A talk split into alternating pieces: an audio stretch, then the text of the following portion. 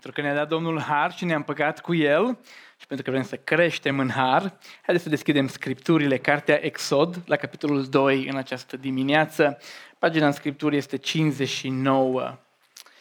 Pagina 59 în Scripturi, Cartea Exod. Până când deschideți, dacă cineva nu are studiu biblic al bisericii, încă mai sunt, este personal, nu trebuie să fie pe familie, puteți să-l luați, să vă bucurați de el și să îl studiați. Cartea Exod, la capitolul 2, începând cu versetul 1. Un om din casa lui Levi luase de nevastă pe o fată a lui Levi. Femeia aceasta a rămas însărcinată și a născut un fiu. A văzut că este frumos și l-a ascuns trei luni.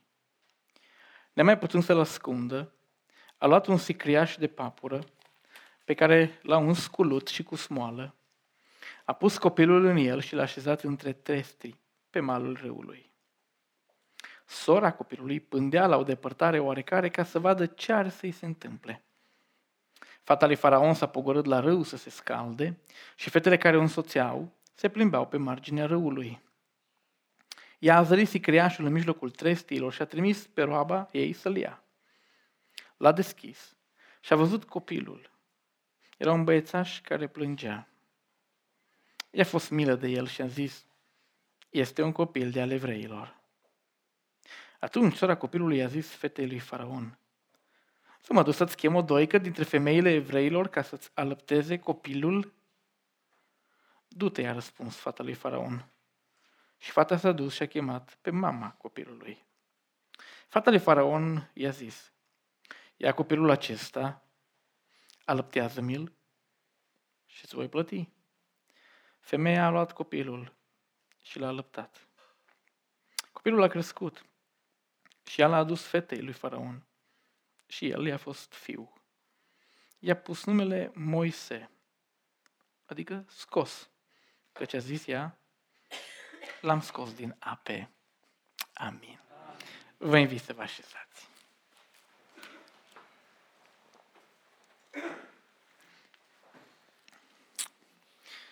Viața este plină de probleme. Așa este? A- așa este. Nimeni nu este scutit de probleme. Câteodată ne uităm cu ochii invidioși la anumiți oameni, la vecini, la prieteni și credem cumva că viața lor este scutită. Adevărul este că nu este scutită, adevărul este că nu le știm noi la toți oamenii problemele. Și adevărul este că tare bine că Domnul ni le dă pe ale noastre și nu pe ale altora, pentru că greu le-am putea duce. Nimeni nu-i scutit de probleme. Sunt o feluri de probleme pe care le întâlnim în viață. Unele sunt grele, dar rezolvabile. Noi toți întâlnim probleme grele, dar care au soluții. Poate că e mai greu să le accesăm soluțiile, poate că ne ia timp să le implementăm, poate că ia timp să se vadă efectul, dar în viață sunt probleme grele, extrem de grele, dar rezolvabile. Mergi la medic, ai un diagnostic și doctorul îți spune, hm, greu, dar încă se mai poate face ceva. Și răsufli ușurat, pentru că e o problemă grea, dar care are soluție, are rezolvare.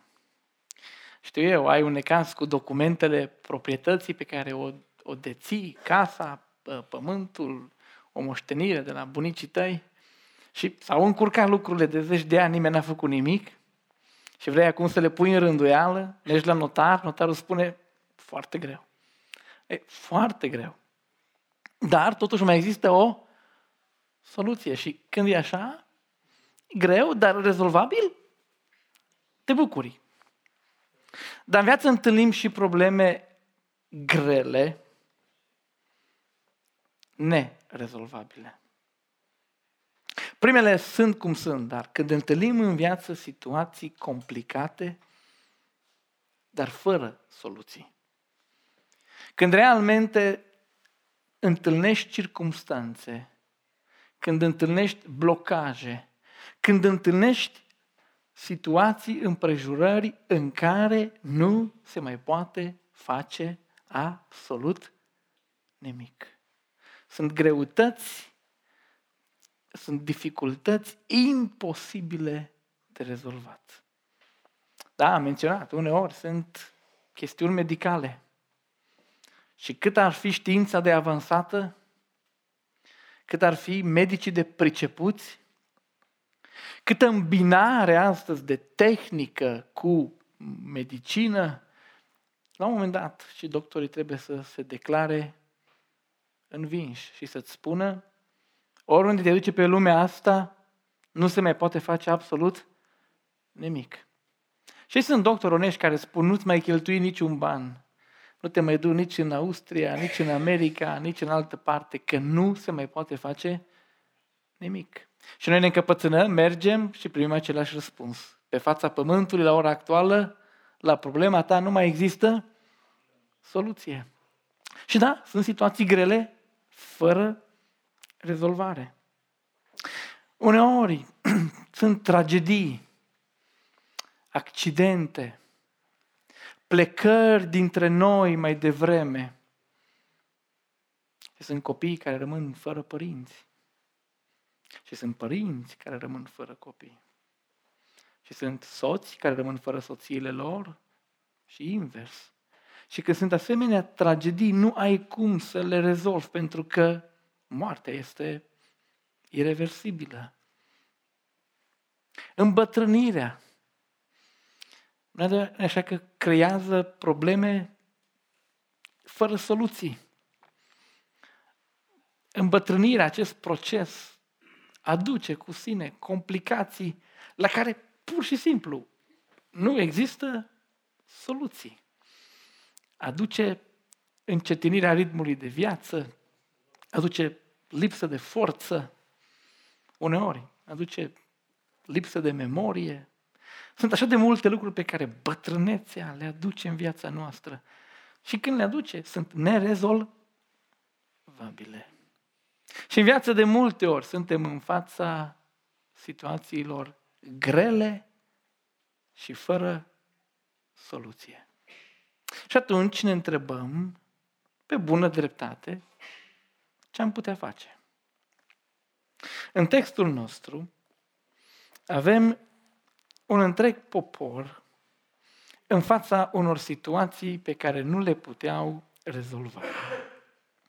Uitați-vă în capitolul 1 și aveți scriptura deschisă să observați cum naratorul așează imposibil peste imposibil peste imposibil, situații imposibile una după cealaltă, ca să creeze această temă a situațiilor imposibile la care noi nu avem niciun răspuns, nicio soluție. De exemplu, în versetul 8 din capitolul 1, ne se spune că peste Egipt s-a ridicat un nou împărat care nu cunoscuse pe, pe Iosif. Dintr-o dată, cei care cunoaștem Scriptura, știm că Asta înseamnă pentru evrei o situație, pentru poporul lui Dumnezeu, o situație complicată, grea, dificilă, la care ei n-au nicio soluție. Cuvântul împărat de aici aduce um, în mintea noastră ideea de dictator, de despot, de om fără inimă, diferit de cel care a fost pe vremea lui Iosif, care a fost plin de bunăvoință, care a avut simpatie, care a creat un cadru propice poporului lui Dumnezeu, familiei lui Iacov. Diferit de el, acest împărat nou este dușmănos, urăște, nu suportă, are toiag de fier. O situație grea pentru poporul lui Dumnezeu, la care ei n-au nicio soluție. Urmează vremuri de robie aspră sub mâna acestui împărat, iar ei nu pot face absolut nimic. Dacă vă uitați la versetul 9, el a zis poporului său, iată că poporul copilului lui Israel este mai mare și mai puternic decât noi. Veniți să ne arătăm dibaci față de ei, ca să nu crească, ca nu cumva, dacă s-ar întâmpla vreun război, să se unească și el cu vrăjmașii noștri, să ne bată și apoi să iasă din, din țară. Și ce face omul acesta? Face o politică de stat din asuprirea evreilor.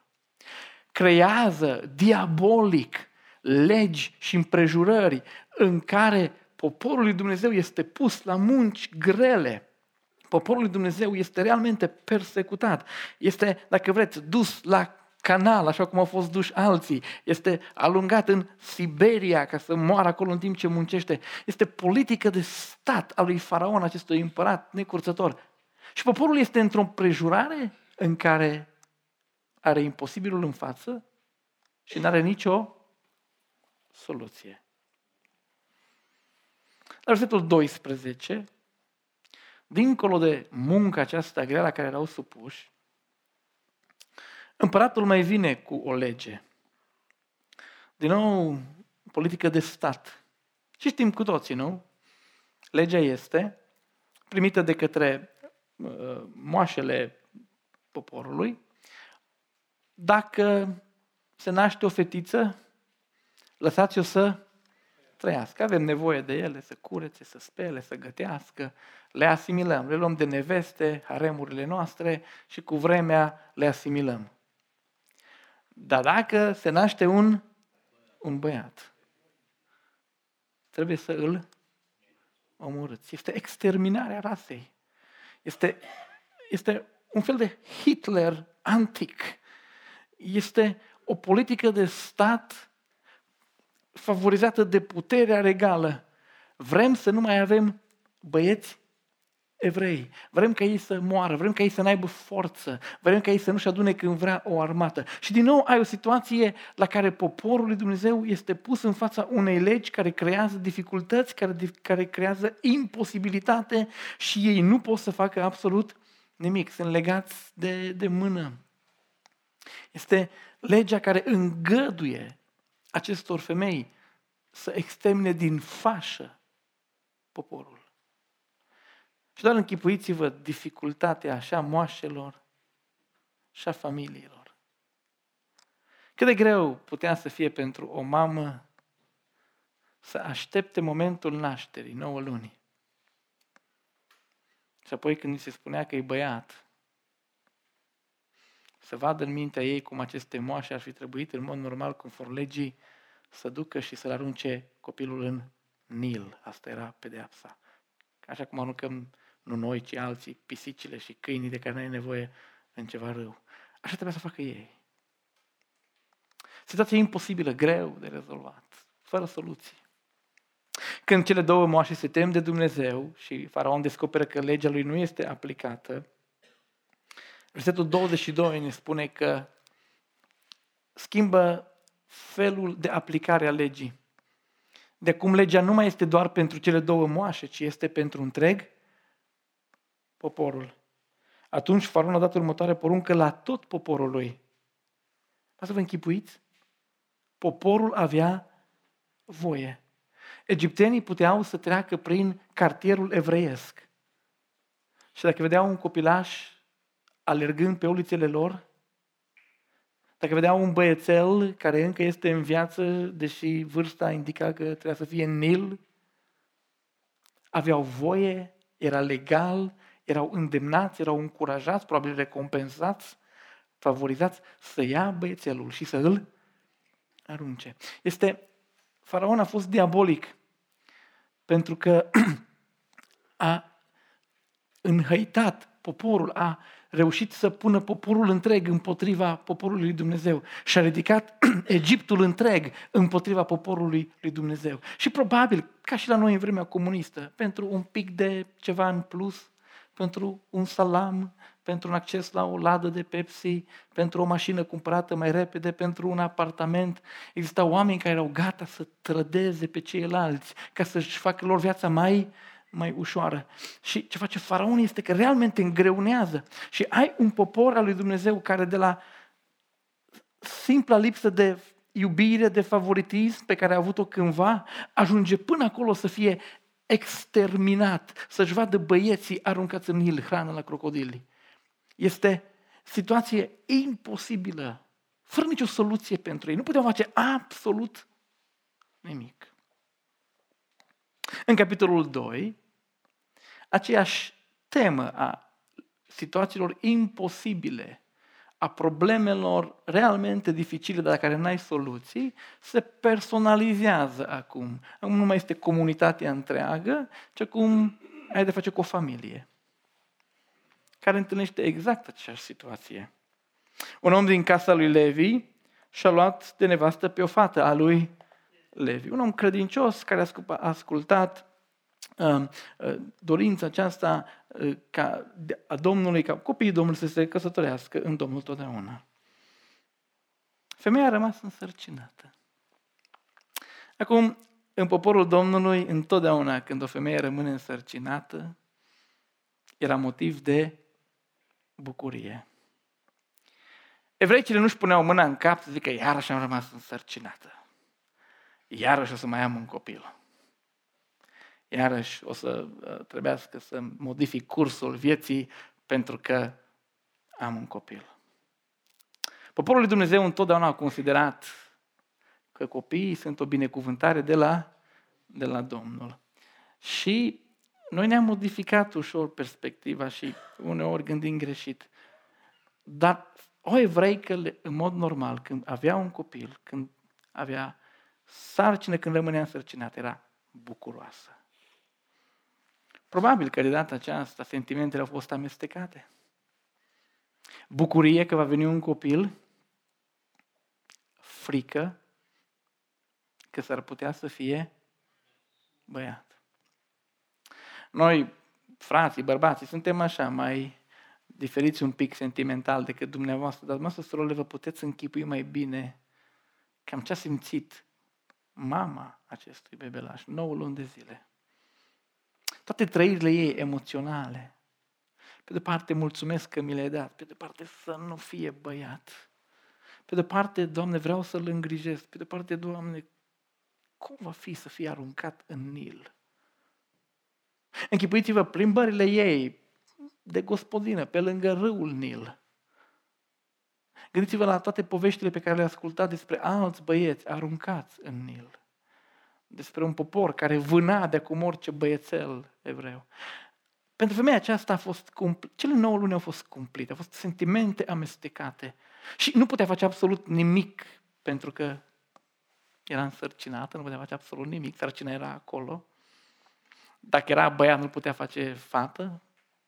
Dacă era băiat, nu putea schimba legile. Și femeia aceasta este prinsă în menghină, într-o împrejurare complicată la care ea, o femeie amărâtă, roabă, nu are nicio soluție.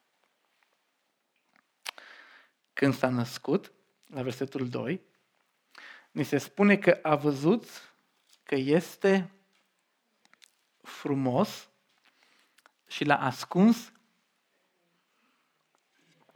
trei luni. Acum trebuie să înțelegeți ceva despre acest frumos.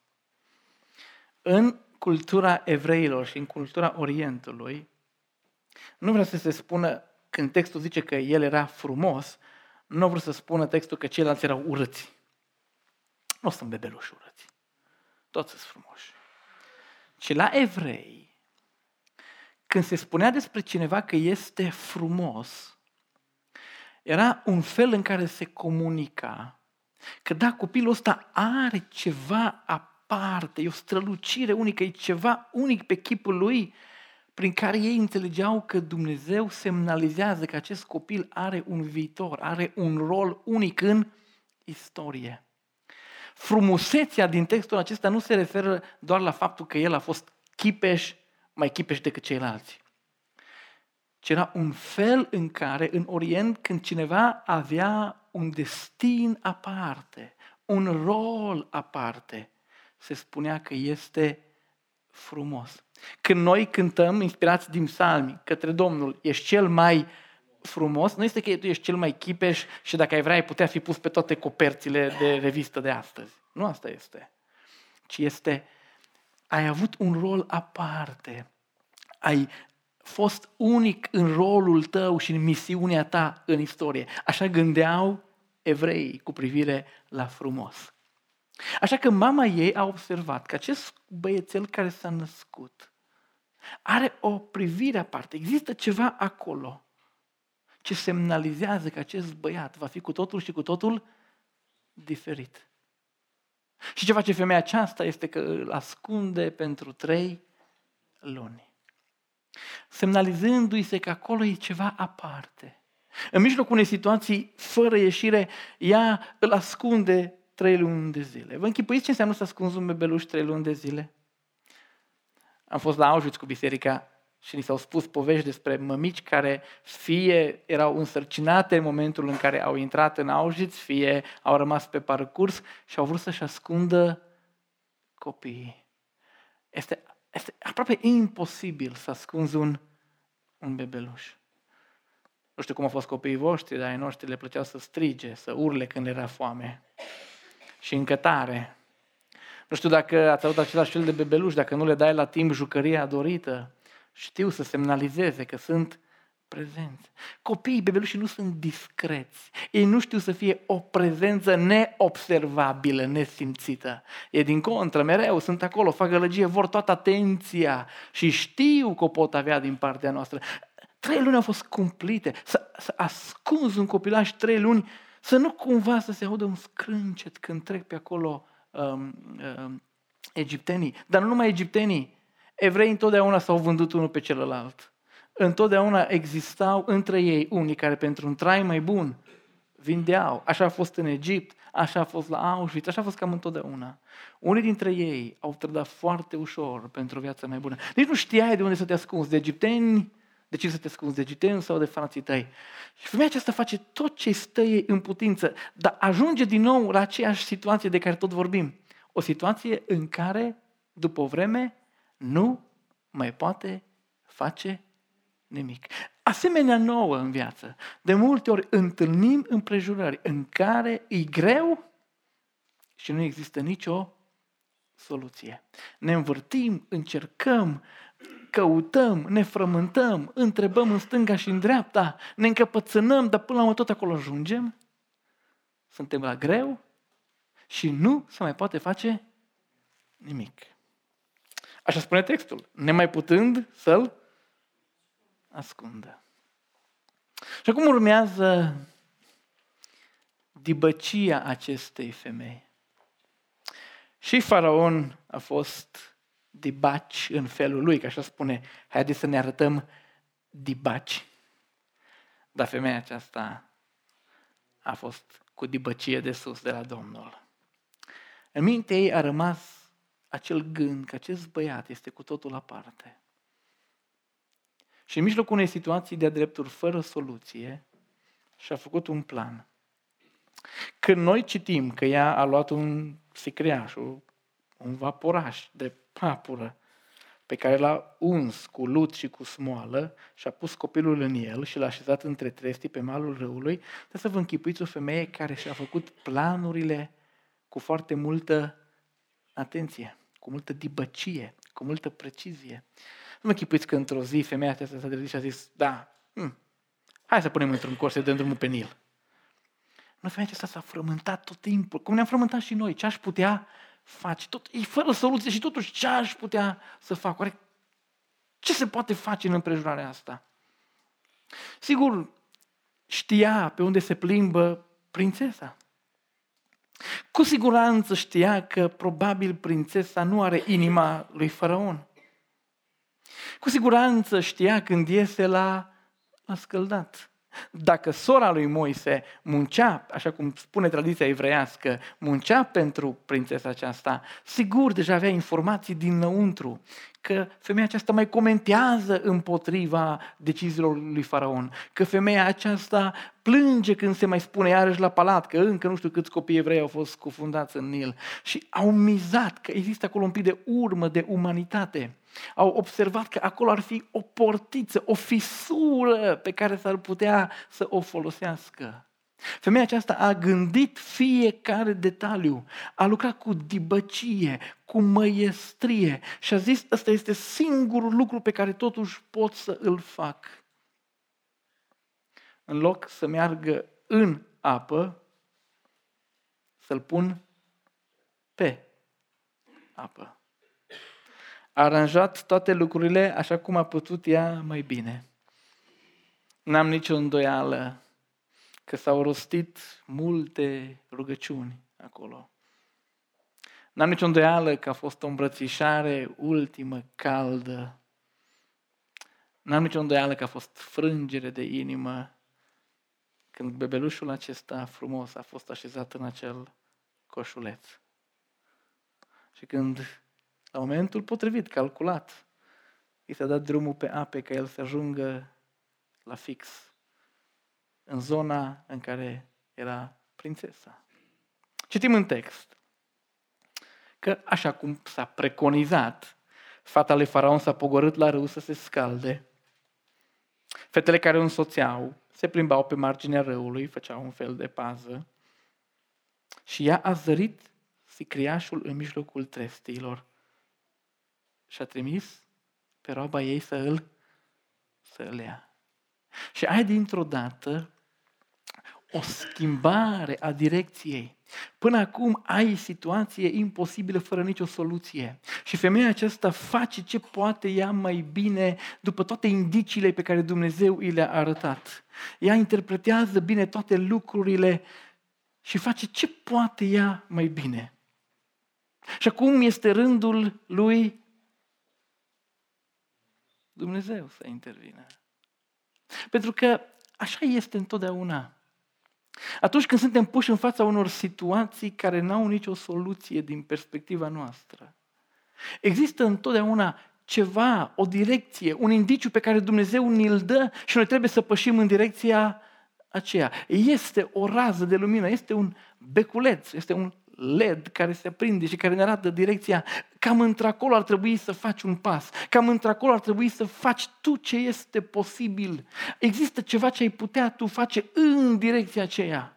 Fă partea aceea. Și asta face mama lui Moise. După care îl invită pe Dumnezeu să vină el cu partea lui. Și vreau să vă uitați în text peste lucruri, pe, lucruri în text peste care trecem foarte repede. Spune Scriptura că a zărit sicriașul. Da? Dumnezeu l-a păstrat acolo. Dumnezeu a făcut ca femeia aceasta să îl, să îl vadă.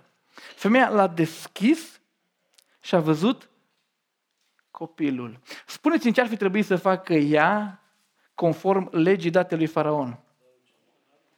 Trebuia să îl scufunde, să-l apese. Trebuia să pună pe cineva, să îl uh, uh, împingă în jos, să-l pună pe fundul râului Nil.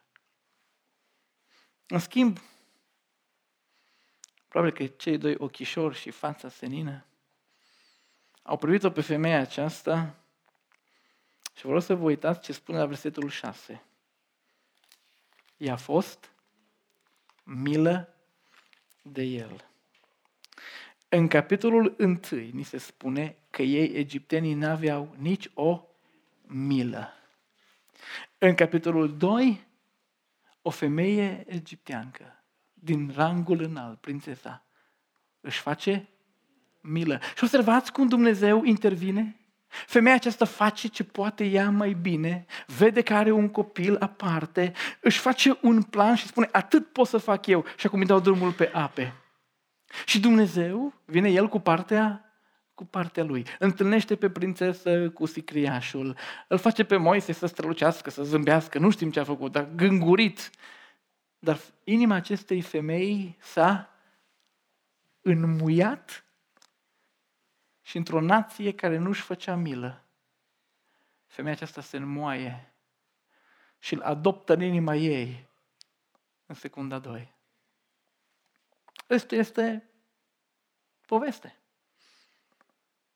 sora lui Moise, care era în preajmă și comunică foarte deschis cu prințesa, semn că se știau. Îi spune uh, foarte deschis, observând că femeia aceasta este gata să îl adopte. vrei să-ți aduc o doică ca să-ți alăpteze copilul? Femeia aceasta l-a adoptat din prima. Inima ei s-a muiat. A comunicat în fel și chip al meu. Intervine sora lui Moise, care spune, hm, dacă vrei să-l alăptezi, eu știu. Aș, dacă mă gândesc bine, cred că știu pe cineva care ar putea. Dacă îmi dai un pic de timp să caut aici, prin satul ăsta, prin comunitatea noastră, prin cartierul nostru, cred că aș găsi pe cineva. Și Dumnezeu moaie inima prințesei încă o dată și o trimite să-i găsească. Bineînțeles, ca într-o poveste dintre aceia în care aproape că nu-ți vine să crezi. Lucrurile se potrivesc de minune. Mama este adusă. Sub protecția prințesei își mai poate ține copilul la piept, nu trei luni, trei ani ținea la alăptarea în cultura evreiască.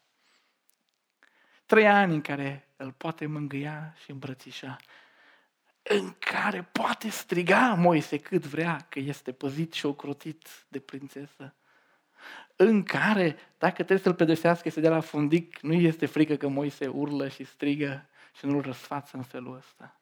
Are trei ani în care îl poate influența în care își poate pune în el limba evreiască, dragoste pentru popor, în care îi poate spune narațiunea poporului, planul lui Dumnezeu cu Avram, Isaac și Iacov.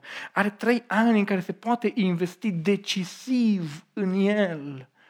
Sunt trei ani în care inima ei se toarnă plină de iubire asupra copilului ei.